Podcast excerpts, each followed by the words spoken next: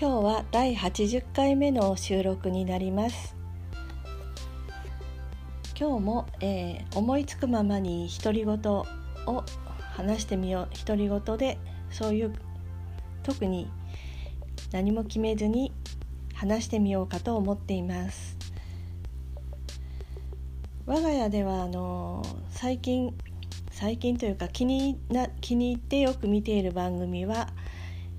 BS プレミアムの朝ドラの古いですねやつで「羽根コンマ」っていう斎藤由貴さんが主演で、えー、渡辺謙さんもとかねそれキキキリンさんとか、えー、小林年次さんなど出ている朝ドラの「羽根コンマ」それから、えー、朝ドラの「エール」ですね。あとはドラマ、えーと、それからあとはね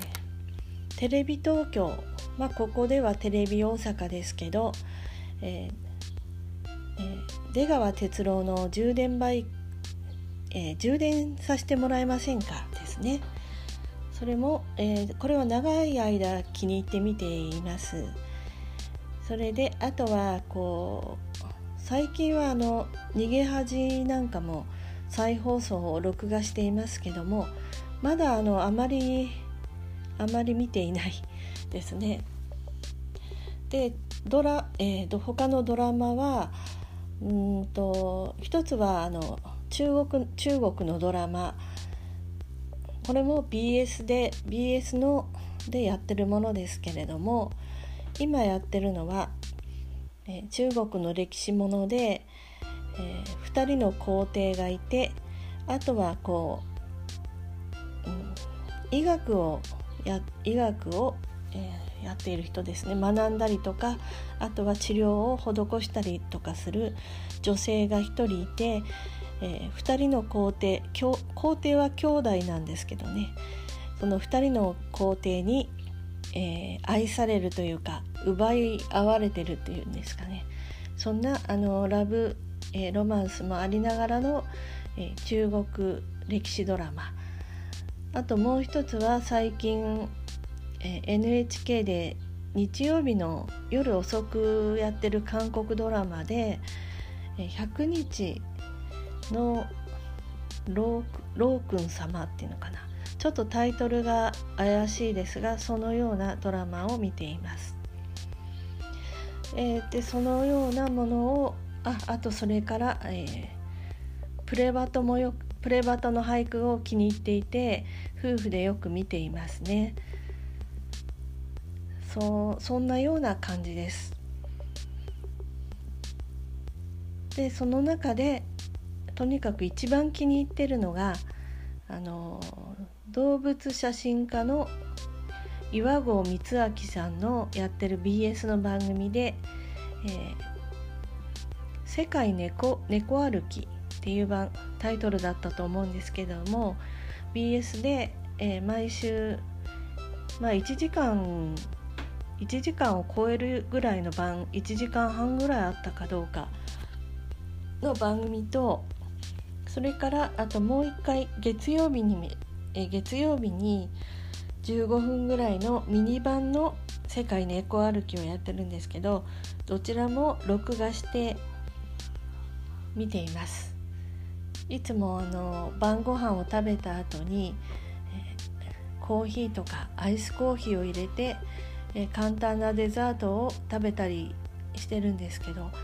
その時にこう一番リラックスするような時間帯に、えー、見ています。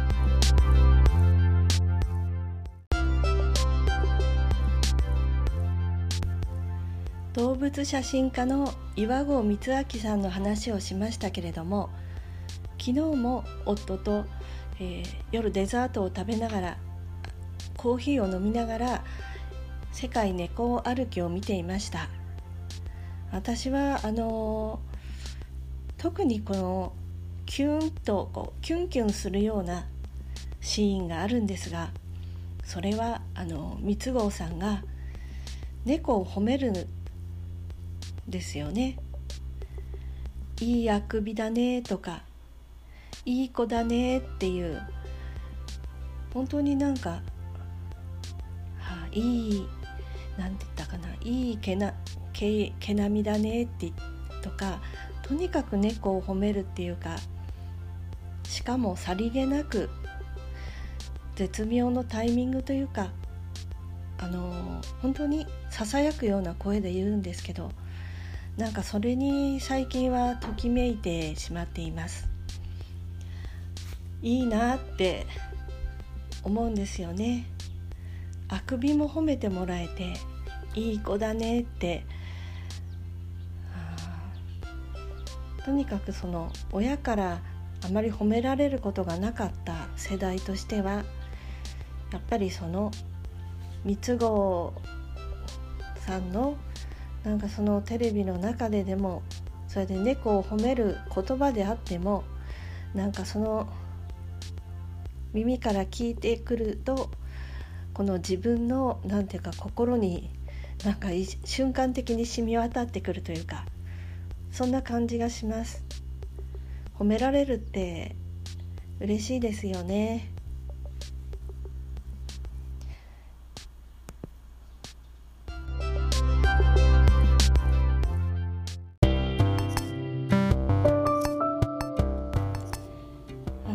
く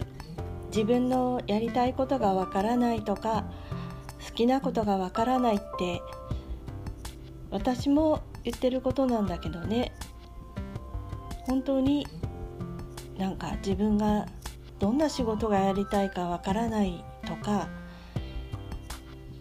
今自分が何を食べたいのかわからないとか、まあ、食べ物に関してはそれほど迷ったり悩んだりはしないかとは思うんだけどね。私はずっとその自分がどうしたいのかわからないっていうところがありました。去年あのオンラインサロン月一声サロンに入ってある方に直感コンサルというのを受けました。その時にあのまあいろんなことを言っていただいたんですけれどもあのまあ、自分を構ってあげてっていうのをよくそれ言葉がよくのあの残っています。まああの自分を大切にしてあげるとか自分をないがしろにしないとか自分に構ってあげるとかなんかあの分かったようであまりよく分からないでいたんですけれども最近聞いたまたあの斉藤ひとりさんの YouTube ですけど、えー、その、えー、花誰だったかな？増岡花江さんって人。花村恵美恵美子社長っていう人だったか。その人があのまあその人がシェアしてたのかいやちょっと分からなくなってしまいました。確かあの斉藤ひとりさんの肉声だったと思いますよくあの何がしたいかわからないとか好きなことがわからないっていう人の場合だけどもあの小さい頃親からとにかくダメ出しされてばっかいたそういう人がやっぱり何をしていいか分かんないっていうのが多いっていうことだったんですよね。えーと、子供の頃を思い出してみてください。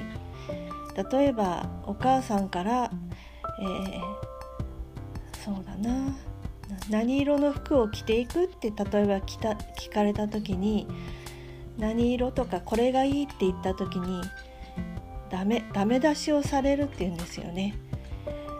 結局聞いておきながらあなたこれにしなさいみたいなパターンだったりとかそれをよく覚えてる人そんなことよくあったなっていう人はやっぱり好きなことがわからないやりたいことがわからないなんてことが多いかも分かりませんね。それを聞いた時に私は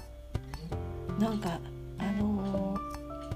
ー、まあ小さい頃にあのタイムマシンで一気に行っちゃった時になんか確かにダメ出しばっかり受けてたような気がします。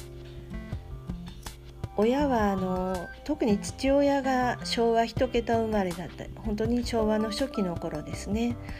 まあ、戦争も幼い時体験した世代ってやっぱり自分の子供を褒めるっていうよりは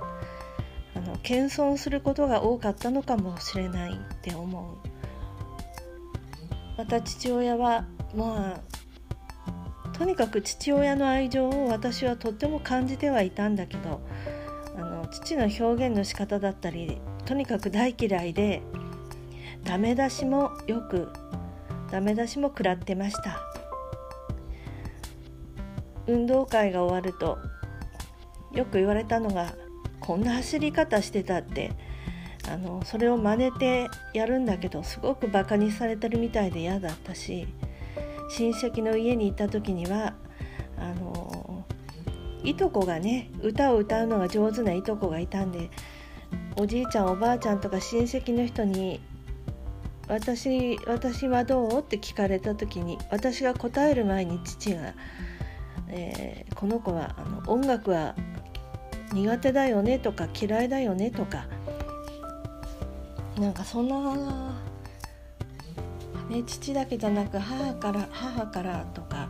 ダメ出しをいっぱい受けてたような気がします。だから、うん、今でもやっぱり何かを決める時にはあの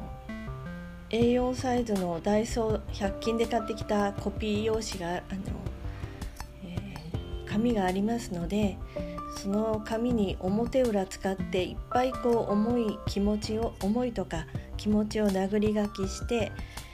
最後に最後の方でやっと出てきた自分のこれは自分の本当の気持ちかもっていうのでそれで決めたりもしますね。